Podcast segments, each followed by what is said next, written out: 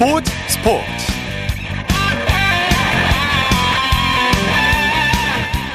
여러분 안녕하십니까 아나운서 이창진입니다 한국 피겨가 다시 한번 새 역사를 썼습니다 아, 처음 출전한 국가대항전 팀 트로피에서 사상 첫 은메달의 쾌거를 이뤘습니다 남녀 간판 차준환과 이해인 선수가 나란히 프리스케이팅 1위에 올랐는데요. 지난달 ISU 세계선수권 대회에서 나란히 은메달을 차지하며 한국 피겨에 한 획을 그었던 두 선수. 이번 대회에서도 최고의 결과를 끌어내며 또 하나의 역사를 만들어냈습니다. 특히 차준환 선수는 일본을 단 한 점 차로 제치고 역전 드라마를 연출했습니다. 한국이 팀 트로피에 출전한 건 이번이 처음인데요. 메달 역시 처음으로 획득했습니다. 자세한 소식은 잠시 후 스포츠 와이드에서 전해드리겠습니다. 토요일 스포츠 버스 먼저 프로농구 소식으로 시작합니다. KBS N스포츠의 손대범 농구 해설위원과 함께합니다. 안녕하세요. 네, 안녕하세요. 오늘 4강 플레이오프 2차전이 열렸는데 경기장 분위기 어떻습니까? 네, 오늘 안양 KGC와 고양 캐롯 간의 2차전 경기가 안양 실내체육관에서 열렸습니다. 어, 저도 다녀왔는데요. 오늘 관중 수가 4,615명. 네. 어, 굉장히 많은 분들이 찾아오셔가지고 아, 뜨거운 열기를 보였고요. 어, 어찌나 그 굉장히 뜨거운 원정 팀인 캐롯 팀에서도 팬들이 많이 온 덕분에 어, 진짜 플레이오프다운 분위기가 연출됐습니다. 예, 오늘 2차전에서 캐롯이 KGC 인삼공사를 꺾고 승부를 원점으로 도, 돌렸네요. 네, 캐롯이 1차전 패배를 복수했습니다. 89대 75로 승리하면서 5전 3선승제로 치러지는 4강 시리즈에서 1승 1패를 만들었습니다. 네, 캐롯이 1차전에서는 인삼공사에게 대패를 당했지 않습니까? 그렇죠. 43대 99, 무려 56점 차 대패, 예. 역대 최다 점수 차 패를 당했었고, 어, 또 캐롯 자체적으로도 이 플레이오프 최소 득점을 기록하는 등 여러 가지 좀 상처를 입었던 경기였는데요. 어, 사실 정규리그 때도 그렇고 인상공사를 상대로 항상 끈덕진 모습을 보였던 캐롯이었지만, 어, 1차전에서 대패한 덕분에 사실 분위기가 많이 다운됐던 게 사실이었습니다. 네, 오늘 경기 자세히 살펴보죠. 캐롯이 이제 초반부터 좀 불안했었어요. 네, 그렇죠. 사실 2차전 시작할 때만 해도 어 1차전이 좀 연결되는 것이 아니냐 생각이 들 정도로 어 초반 분위기는 KGC가 앞서갔습니다. 예. 어 16대 9로 앞서갔는데요. 어 초반에 뭐 배병준 선수라든지 함지은 아 오세근 선수 죄송합니다. 뭐 배병준과 오세근 선수의 활약 덕분에 이 KGC가 초반에 앞서갔지만 이 캐롯이 1쿼터 중반부터 이 외국 선수인 로슨과 또 이정현 선수를 앞세워서 추격하다 보니까 어, 결국 분위기가 또 순식간에 뒤바뀌었습니다. 예, 말씀하신 대로 오늘 그 이정현과 로슨 선수가 해결사 역할을 톡톡히 했어요. 네, 오늘 로슨 선수가 24득점, 리바운드 15개를 기록하면서 이 스펠맨 선수와의 자존심 대결에서 완승을 거뒀고요.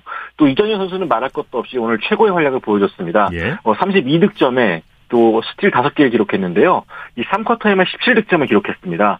어, 이 선수가 아직 2년차밖에 안 된 선수인데 오늘 뭐 변준형 선수라든지 배병준 선수라든지 이 KGC의 베테랑 가드들을 상대로 이 주눅 들지 않는 모습 보이면서 홀로 게임을 뒤집어 놨습니다. 네. 어, 덕분에 캐롯 같은 경우는 3쿼터에 일찌감치 이 10점 차 이상으로 달아나면서 좀 분위기를 잡을 수 있었습니다. 예, 캐롯은 수비에서도 집중력을 발휘했죠.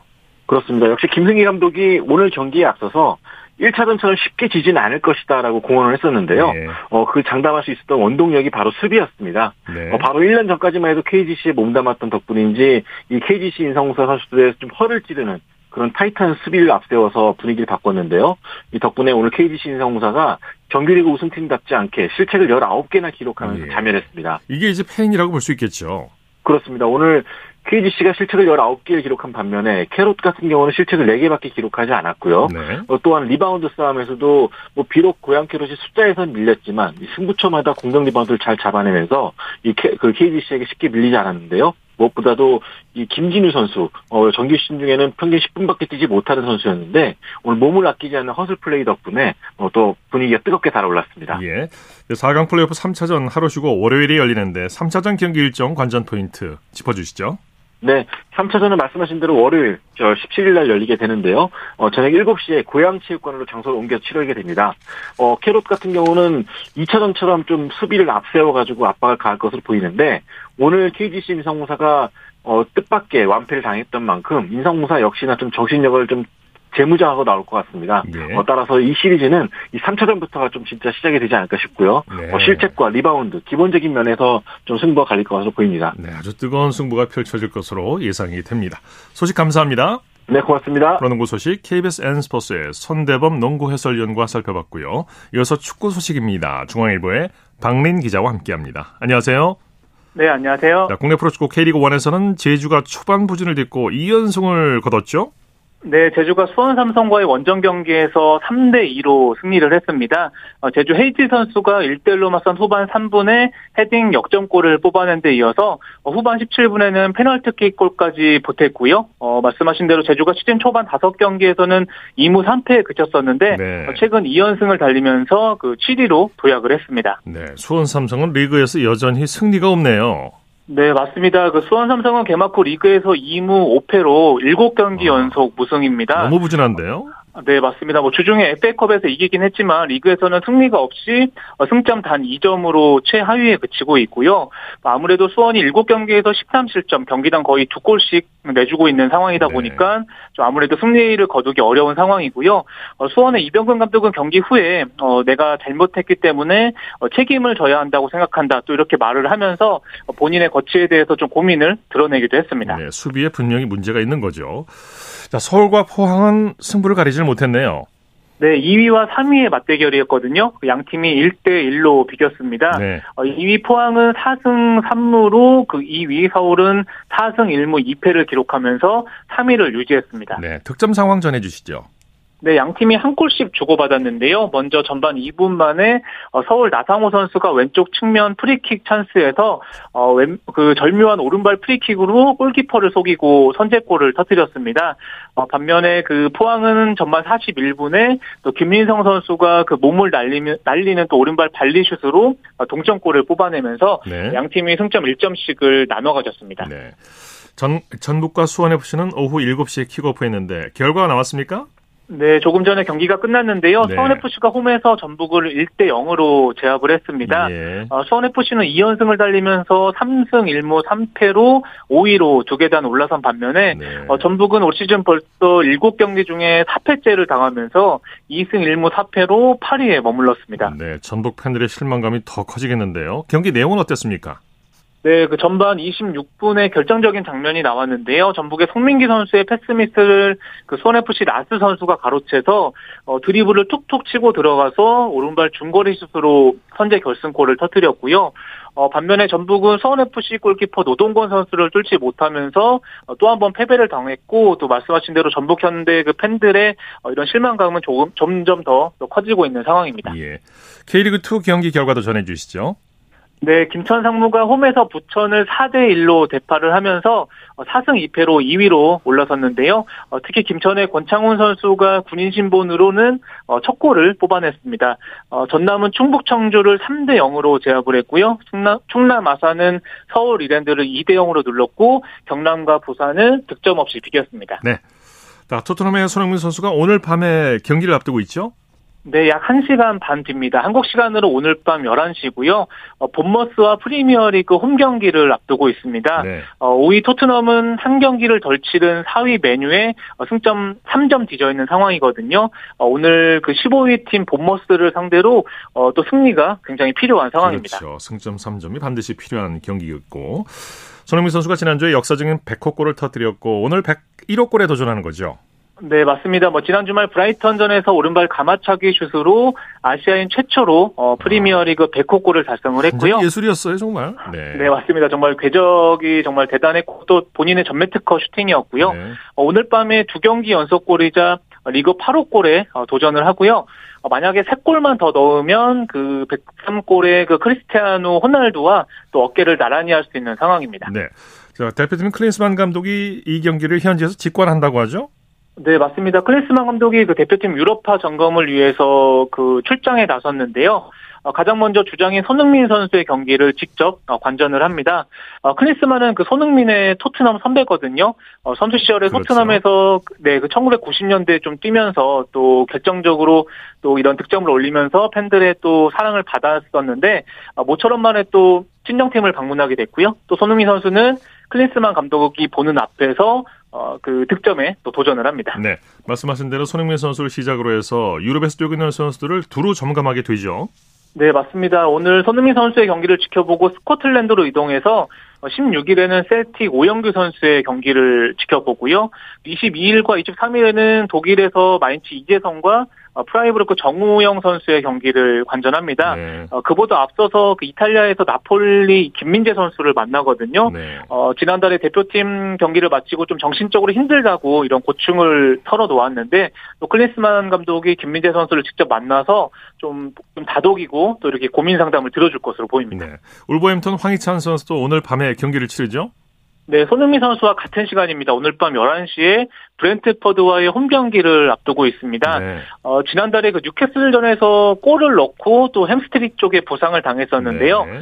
어, 지난 8일 첼시전에 복귀전을 치렀고요. 오늘 브렌트포드를 상대로 또 리그 2호 골에 다시 한번 도전을 합니다. 네, 선발 출장할지는 지켜봐야 되겠고요. 자, 토트넘과 4위 싸움 중인 맨체스터 유나이티드는 수비수 2명이 부상을 당했네요. 네, 맞습니다. 뭐 맨유도 갈 길이 바쁜 상황인데요. 그 주전 수비수 리산드로 마르티네스와 또 라파엘 바란이 어, 주중에 유로파리그 세비야전에서 둘 다 좀 다치는 상황이 발생을 했습니다.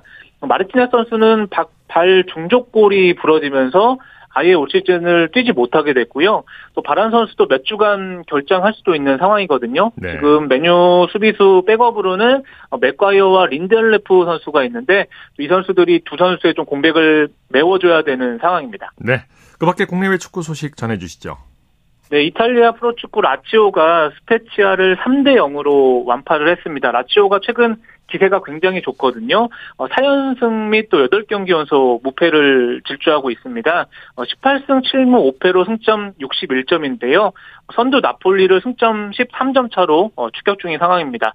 어, 다만 김민재 선수의 소속팀 나폴리는 그 남은 9경기에서 그 4승만 더 거두면 자력 우승을 좀 확정 지을 수 있는 상황이거든요. 네네. 어, 라치오는 정말 신락 같은 희망으로 역전 우승을 노리고 있고요.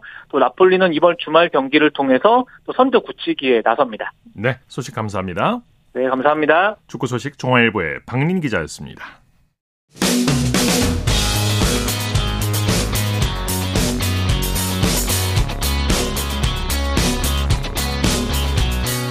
따뜻한 비판이 있습니다. 냉철한 분석이 있습니다. 스포츠 스포츠 토요일 스포츠 스포츠 생방송으로 함께 오겠습니다. 9시 32분 지나고 있습니다. 이어서 한 주간의 해외 스포츠 소식 정리합니다. 월드 스포츠 연합뉴스 영문뉴스부의 유지호 기자와 함께합니다. 안녕하세요. 네, 안녕하세요. 자, 우크라이나가 자국 국가대표 스포츠팀이 러시아가 나오는 국제대회에 출전하지 못하도록 했군요. 네, 우크라이나 체육부는 지난 금요일 어, 러시아와 이들의 우크라이나 침공을 도운 벨라루스 선수들이 나오는 국제 스포츠 대회에 자국 선수들은 참가할 수 없다고 발표했습니다. 예. 어, 우크라이나는 최근 IOC가 이 러시아와 벨라루스 선수들의 올림픽 등 국제대회 출전을 허용할 움직임을 보이자 지속적으로 반대의 목소리를 내왔는데요. 어, 지난달 우크라이나가 이런 움직임을 가져갈 것을 시사하자 IOC는 그렇게 되면 우크라이나 선수들만 선의의 피해자가 될 것이라고 우려를 표한 바 있는데요. 이번 조치에 대해서는 즉각적인 반응을 내놓지는 않았습니다. 예. 하지만 이 일부 우크라이나 선수들은 이번 발표를 두고 오히려 우크라이나 체육계가 백기를 든 게 아니냐는 반응도 보였는데요. 한편 이번 조치는 국가대표에만 해당되는 거라 이 현재 러시아와 벨라루스 선수들이 뛰고 있는 프로 테니스 투어에는 어떻게 적용될지 아직은 불분명한 상태입니다. 예. 남자 테니스 세계 1위 조코비치가 몬테카를로 마스터스 3회전에서 탈락했다고 하죠? 네, 조코비치가 지난 목요일 어, 세계 21위 선수 로렌초 무세티에게 세트 스코어 1대 1로 지면서 올 시즌 두 번째 패배를 당했습니다. 네. 무세티는 이전까지 조코비치와 세 번 맞붙어 모두 패했던 선수인데요. 또 이날 경기에선 조코비치가 첫, 첫 세트를 가져가고 2세트 게임, 게임 스코어 4대2로 앞서갔는데요. 어, 무세티가 공격적인 플레이로 상대의 실책을 유도하면서 역전승을 일궈냈습니다. 어, 무세티는 조코비치 서브 게임을 8차례나 브레이크했는데요. 조코비치가 올해 앞서 치른 17경기에서 브레이크 당한 것이 17번으로 경기당 한 번꼴이었는데 이날만 8번이나 브레이크를 당한 셈이죠. 예. 어, 한편 3회전에선 세계 4위 카스페르 루드 선수도 이번 이변에 희생양이 됐는데요. 예선을 거쳐 올라온 세계 100위 선수 얀레나르트 스- 스트루프에게 패하면서 2022년 7월부터 이어온 클레이 코트 연승 행진을 9경기에서 마감했습니다. 네. 세계 육상연맹과 IOC가 내년 파리올림픽에 처음으로 선보일 경부 단체전 형식에 합의했다고 하죠? 네, 이 두 단체가 지난 도쿄올림픽까지 정식 종목이었던 남자 경보 50km 경기를 폐지하고요. 또 남녀 선수 각각 한 명이 팀을 이뤄서 마라톤 거리인 42.19km를 걷는 경보 혼성 계주를 정식 종목으로 채택했습니다. 예. 어, 이 종목에는 남녀 선수 한 명씩으로 구성된 25개의 팀이 참가해서 음. 42.19km를 남녀, 남녀 선수 순서로 각각 아. 10km씩 걷고요. 또 여자 선수가 마지막 10km를 걷는 방식으로 진행될 아. 전망인데요. 어, 경기장은 에펠탑 근처에 마련될 예정인데 이 혼성 개주 출전권과 관련된 세부 사항들은 추후 공시될 예정입니다. 네. 일본 삿포로가 2030년 동계올림픽 유치에 도전했는데 2034년 대회로 시선을 돌릴 수 있다는 소식이 있네요. 네, 야마시타 야스히로 일본 올림픽위원장이 지난 월요일 어, 최근 재전에 성공한 아, 아키모토 가스히로 삿포로 시장과 면담을 갖기로 했다면서 이같이 시사했는데요. 삿포로는 지난해 말 2020 도쿄올림픽을 둘러싼 각종 비리 의혹 때문에 일본 내에서 올림픽 개최에 대한 여론이 나빠지자 이 동계대회 유치 활동을 잠정 중단한 바 있습니다. 어, 야마시타 위원장은 시민들의 동의와 이해 없이는 기존 계획대로 유치 활동을 이어갈 수 없다고 말했고요. 많은 삿포로 시민들이 올림픽 유치에 우려를 나타내고 있다고도 예. 말했는데요. 어, 현재로서는 2030년 동계올림픽을 열겠다고 나선 도시가 부족한 상황입니다. 캐나다의 밴쿠버는 주 정부가 재정 지원을 하지 않겠다고 선언한 후에 유치를 포기했고요. 어, 미국의 솔트레이크 시티는 2030년보다 2034년을 선호하는 분위기인데요. 어, 바로 2028년 같은 미국 도시인 로스앤젤레스에서 하계 올림픽이 열리기 때문입니다. 예. 이 앞서 2026년 동계올림픽 유치전에서 패했던 스웨덴의 스톡홀름이 지금은 다크호스로 떠올라 있습니다. 네. 농구 황제 마이클 조던이 NBA 챔피언 결정전에서 신었던 농구화가 220만 달러에 낙찰됐다고요.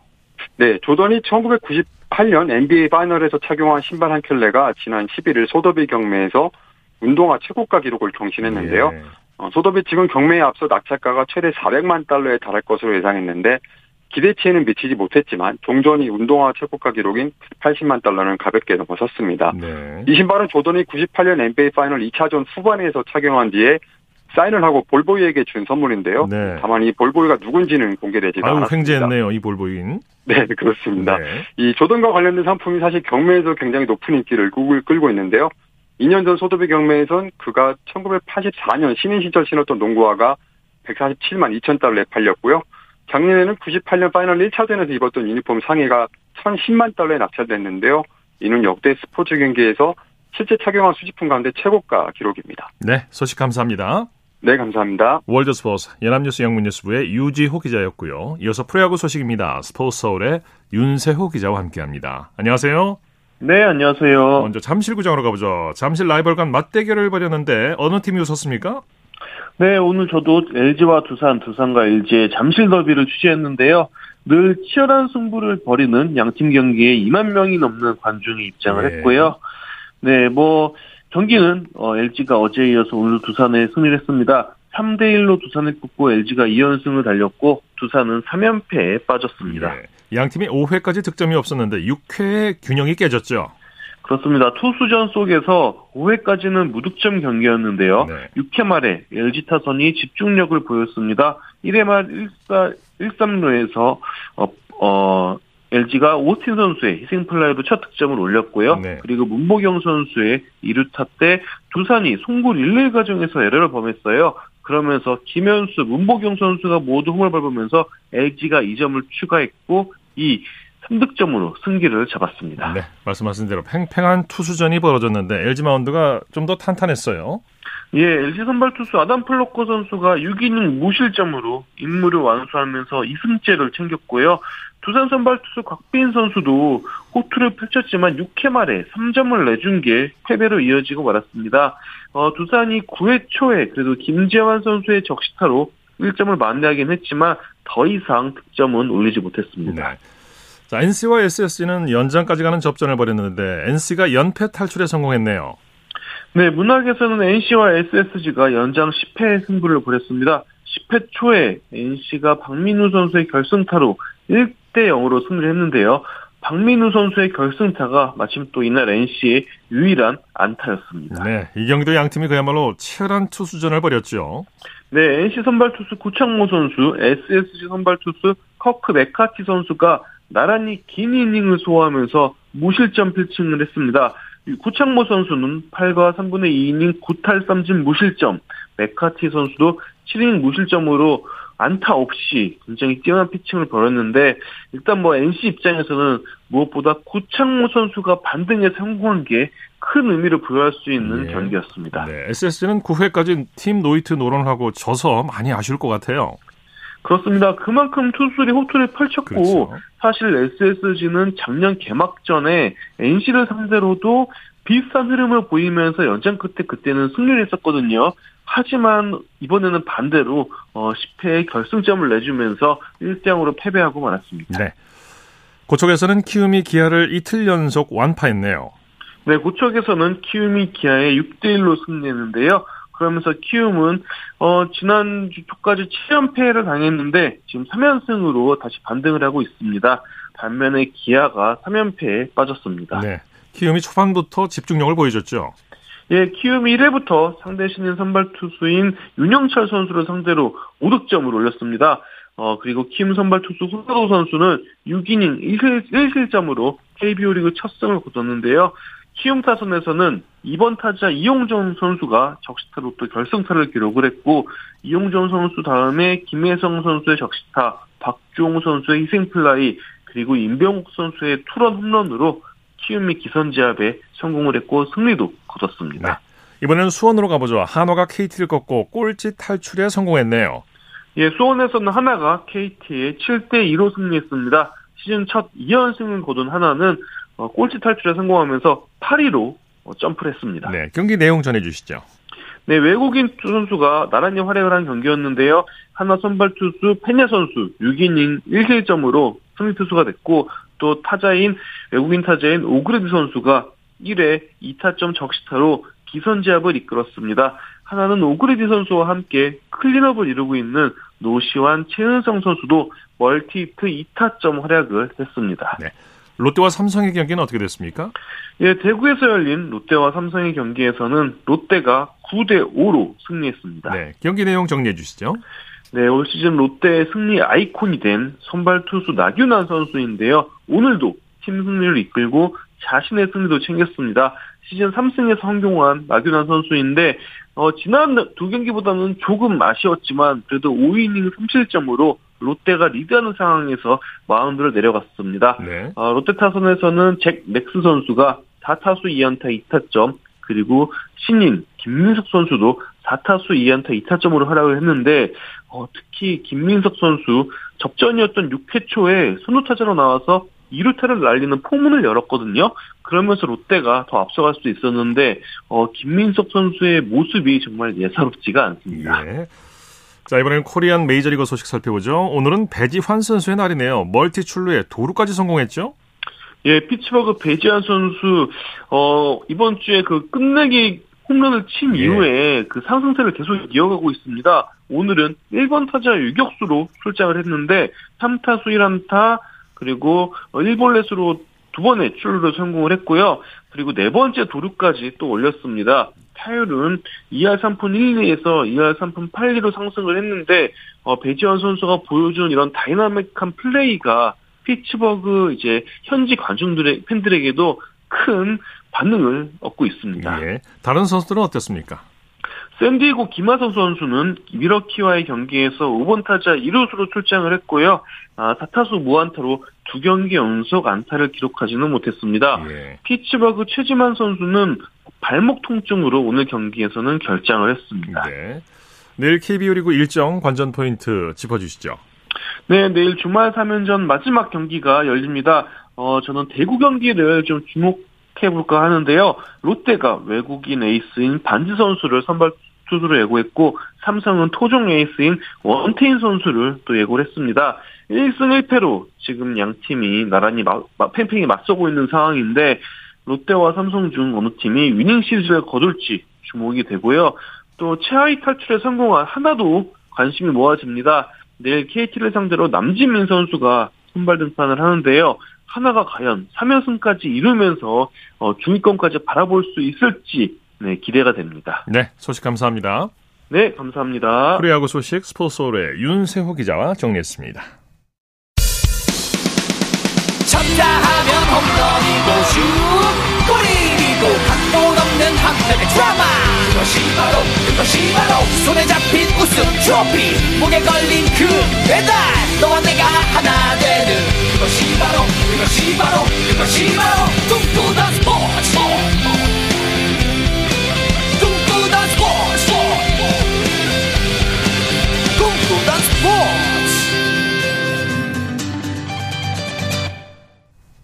토요일 스포츠 스포츠 생방송으로 함께하고 계십니다. 9시 45분 지나고 있습니다. 이어서 스포츠 스타들의 활약상을 살펴보는 스포츠를 빛낸 영웅들 시간입니다. 정수진 리포터와 함께합니다. 어서 오십시오. 네, 안녕하세요. 오늘 어떤 분이 주인공입니까? 네, 지금 겨울 스포츠 중에 농구는 4강 플레이오프가 진행되고 있고 배구는 남녀 모두 챔피언이 결정되면서 마무리가 됐는데요. 네. 올 시즌 배구가 끝난 걸 아쉬워하는 분들이 많을 것 같아서 오늘은 배구 영웅을 소개해 드 리려고 합니다. 네. 선수이자 감독 그리고 행정가의 이력도 갖고 있고 아시아의 거포로 불렸던 강만수 전 예. 감독입니다. 네. 참 그 여성분들 특히 아주머니들한테 인기가 많았던 전 선수였어요. 네. 선수 시절에 엄청난 강 스파이크를 날린 걸로 유명한 분이죠. 네. 타고난 힘과 잘 다져진 기술로 육중한 스파이크를 날렸고요. 이 블로킹 벽을 뚫은 공은 굉음과 함께 코트에 내리꽂혔습니다. 네. 일례로 83년 도쿄에서 열린 제3회 아시아 배구 선수권 대회에서 이 대회를 참관한 소련팀 감독은 강만수 선수를 보고 모든 조건을 갖춘 공격수고 동양에 저런 선수가 있다는 게 놀랍다며 감탄을 금치 못했다고 네. 해요. 네. 별명이 아시아의 거퍼였는데 괜히 네. 붙은 게 아니죠. 그렇죠. 아, 그래서 선수 때 활약을 잠시 준비를 했는데요. 강만수 감독이 그 KBS 프로그램에 나와서 진행자와 토크도 하고 자료 화면 보면서 함께 이야기하는 영상이 있습니다. 96년 8월 16일 그때 그 시절에서 들어보시죠. 선수 시절에 그 강 스파이크를 꽂아놓던 모습을 보고 싶으실 거예요. 그래서 음. 저희들이 잠시 경기 하이라이트 부분을 준비해 봤는데 봐주시기 바랍니다. 이바다의 서브입니다. 0대1 한 점 뒤지고 있는 1번 제4세트입니다. 강만수 어, 강타 자 가운데로 넘겨졌습니다. 강만수 강 스파이크 장거리 스파이크 살려내고 1번 자 브로킹 막아내서 살려내고 있습니다. 자 이번에 역시 강만수 스파이크 성공. 후위 공격하신 거네요 지금. 예. 찬스 한국팀 강만수. 네, 강 스파이크 살려내고 있는 일본 팀. 자, 우리 한국팀도 살려줍니다. 다이렉트 성공. 2단 다이렉트 성공. 강만수 2단 다이렉트 성공. 오른쪽에서 강만수가 아, 성공시킵니다. 어, 네. 바로 내리 꽂히니까 저런 건 뭐. 자, 강만수, 강스파이크. 다시 우리 한국팀. 다시 한번 강스파이크. 터치아웃. 네, 한국팀 앞서가고 있습니다. 어렵게 다이렉트 성공.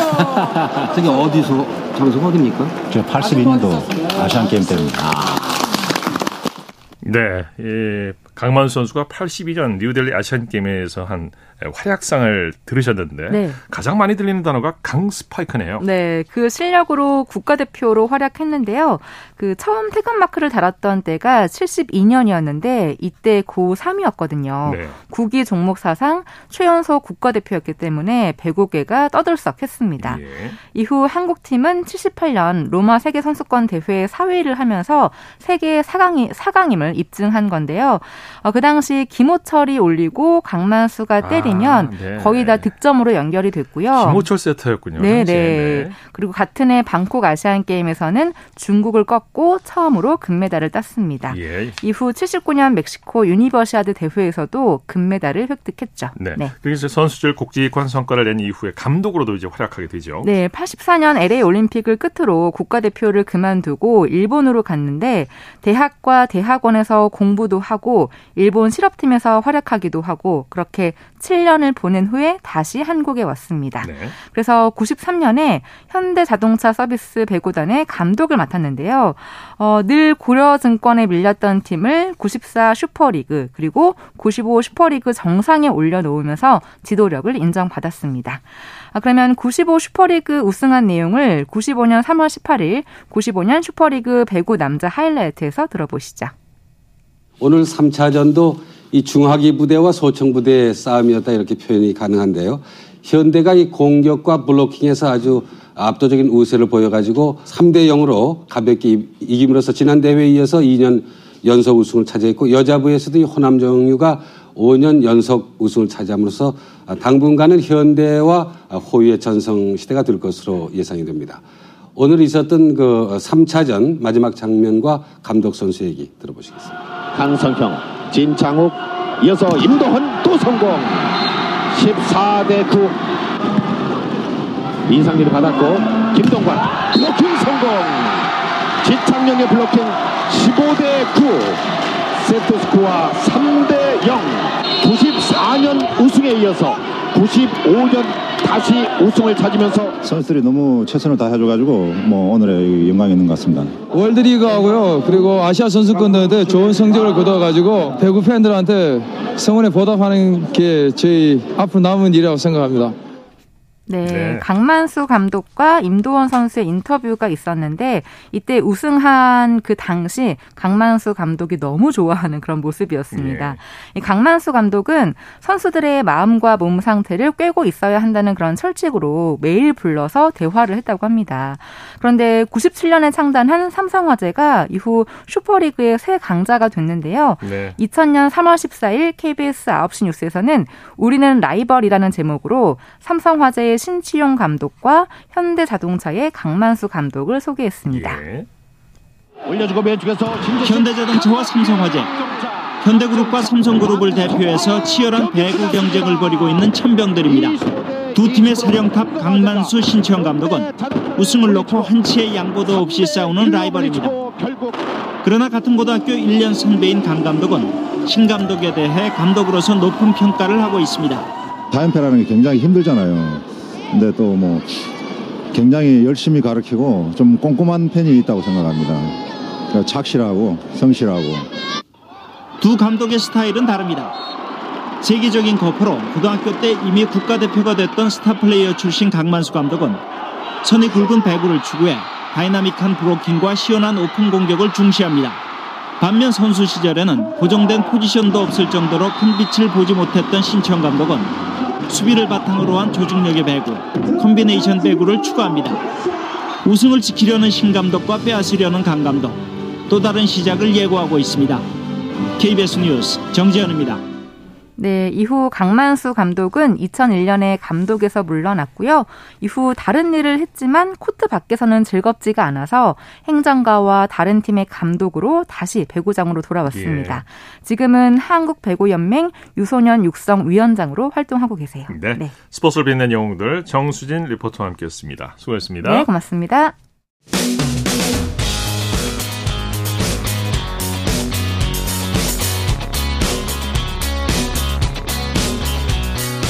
따뜻한 비판이 있습니다. 냉철한 분석이 있습니다. 스포츠 스포츠 이어서 다양한 종목의 스포츠 소식을 전해드리는 스포츠 와이드 시간입니다. 이혜리 리포터와 함께합니다. 어서 오십시오. 안녕하세요. 자, 피겨 스케이팅 월드 팀 트로피에서 우리나라 피겨 대표팀 첫 출전 만에 은메달을 따냈죠. 네, 이번 2023 국제 빙상 경기 연맹 피겨 스케이팅 월드 팀 트로피 대회는 2009년부터 시작된 국가 대항전 단체전 경기입니다. 예. 한 시즌 동안 좋은 성적을 거둔 6개 나라가 경쟁을 하는데 이 대회는 지난 12일 화요일부터 오늘 까지 일본 도쿄 체육관에서 열렸고요. 어, 이번 대회에서 우리나라가 은메달을 획득했습니다.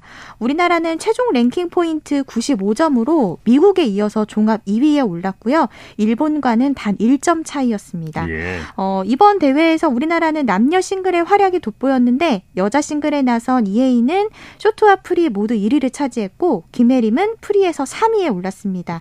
또 남자 싱글에서는 차준환이 쇼트 2위와 프리 1위를 차지했는데 요. 네. 한편 이번에 시니어 무대에 첫 데뷔한 아이스댄스의 아이스댄스의 임해나 예콴 조는 6위를 기록했습니다. 네. 또 종합 우승을 차지 종합 준우승을 차지한 우리나라 선수들은 오는 17일 월요일에 귀국합니다. 우리 선수에게 박수를 보내드립니다. 네. 흥국생명의 김연경 선수가 기자단 만장일치로 역대 최다인 다섯 번째 MVP를 수상했죠. 네, 지난 10일 월요일에 서울 용산구에서 도드람 2022-23 시즌 V리그 시상식이 열렸습니다. 김연경이 이 시상식에서 사상 두 번째 만장일치로 정규리그 MVP에 선정이 됐습니다. 네. 김연경은 기자단 투표 31표를 모두 휩쓸었습니다. 이 김연경은 다음 시즌 우승할 수 있는 팀에서 뛰고 싶다면서 현역 연장 의지를 나타냈습니다. 네. 지난 10일 월요일 KBS 9시 뉴스입니다. V리그 시상식에서 가장 많은 관심이 집중된 선수는 역시 김연경이었습니다. 김연경은 역대 최다인 개인 통산 다섯 번째 정규리그 MVP를 만장일치로 거머쥐었습니다. 자신의 거취를 향한 모두의 궁금증은 유쾌한 소감으로 해소했습니다. 가능성이 많이 열려 있잖아요. 그래서 아, 단장님이 저를 째려보고 계시는데 예, 단- 단- 째려보지 마시고요. 네, 좀 덜 힘들 수 있는 그런 팀을 잘 선택해서 결정을 잘 할 수 있도록 하겠습니다. 김연경은 최고의 자리에서 선수 생활을 마무리하고 싶다며 새로운 팀의 기준도 제시했습니다. 우승 전력이 좀 가능한 팀을 내년에 우승하고 싶어서 네, 우승팀 우승을 할 수 있는 팀으로 잘 선택해 보겠습니다. 실력뿐 아니라 흥행의 중심에 섰던 김연경의 현역 연장 FA 시장을 뜨겁게 달굴 전망입니다. 뭐 어느 팀이든 열심히 할 준비가 돼 있고요. 대한항공의 3회 연속 통합 우승을 이끈 한 선수는 세터로도 역대 최초로 남자부 MVP에 뽑혔습니다. KBS 뉴스 박선우입니다. 네, 김연경 선수가 자유계약 선수 역사상 가장 높은 관심을 받고 있는데 네. 한국생명 잔류로 가닥이 잡혔다고요. 네, 이 프로 배구 V리그에서 처음으로 자유계약 선수 이 FA 자격을 얻은 김연경은 여러 구단으로부터 영입 제안을 받았습니다. 예, 그렇겠죠. 고, 네, 고민 끝에 흥국생명과의 잔류 계약에 집중하기로 했습니다. 네. 어, 김연경은 적극적으로 영입 제의를 한 현대건설에는 정중하게 계약 고사 의견을 전한 것으로 알려졌습니다. 의리를 지킨 거네요. 네, 이 김연경 측 관계자는 어제 흥국 생명과 계약을 마무리하지는 않았고 어, 흥국생명 잔류 확정이라고는 말할 수 없다 이렇게 조심스러워하면서도 흥국생명과 더 깊이 논의하기로 한 것은 사실이라고 아, 전했습니다. 아직 확정은 아니고. 네, 이 FA 협상 기간은 9일부터 22일 오후 6시까지입니다. 네. 여자 배드민턴 안세영이 이제 38회 한일 국가대항 배드민턴 경기대회에서 일본 카와카미 사이나를 2대 0으로 이겼네요. 네, 세계 처, 최고 권위 전영 오픈 배드민턴 대회에서 우승한 여자 단식 안세영이 오늘 충남 서산시민체육관에서 열린 제38회 한일 국가 대항 배드민턴 경기 대회에서 일본의 카와카미 사에나를 2대 0으로 이겼습니다. 네. 한편 전영 오픈 우승자 여자 복식의 김소영 공희용조는 일본에 졌는데요. 이를 포함해서 여자 대표팀과 남자 대표팀 역시 매치 스코어와 각각 2대 3으로 졌습니다. 이미 전날 남녀부 모두 매치 스코어 3대 2로 이겼기 때문에 한국은 이로써 1승 1패로 이번 대회를 마쳤습니다. 네. 스포츠와이드 이혜리 리포터와 함께했습니다. 수고했습니다. 네, 고맙습니다. 스포츠 스포츠 오늘 준비한 소식은 여기까지고요. 내일도 풍성한 스포츠 소식으로 찾아뵙겠습니다. 함께해 주신 여러분 고맙습니다. 지금까지 아나운서 이창진이었습니다. 스포츠 스포츠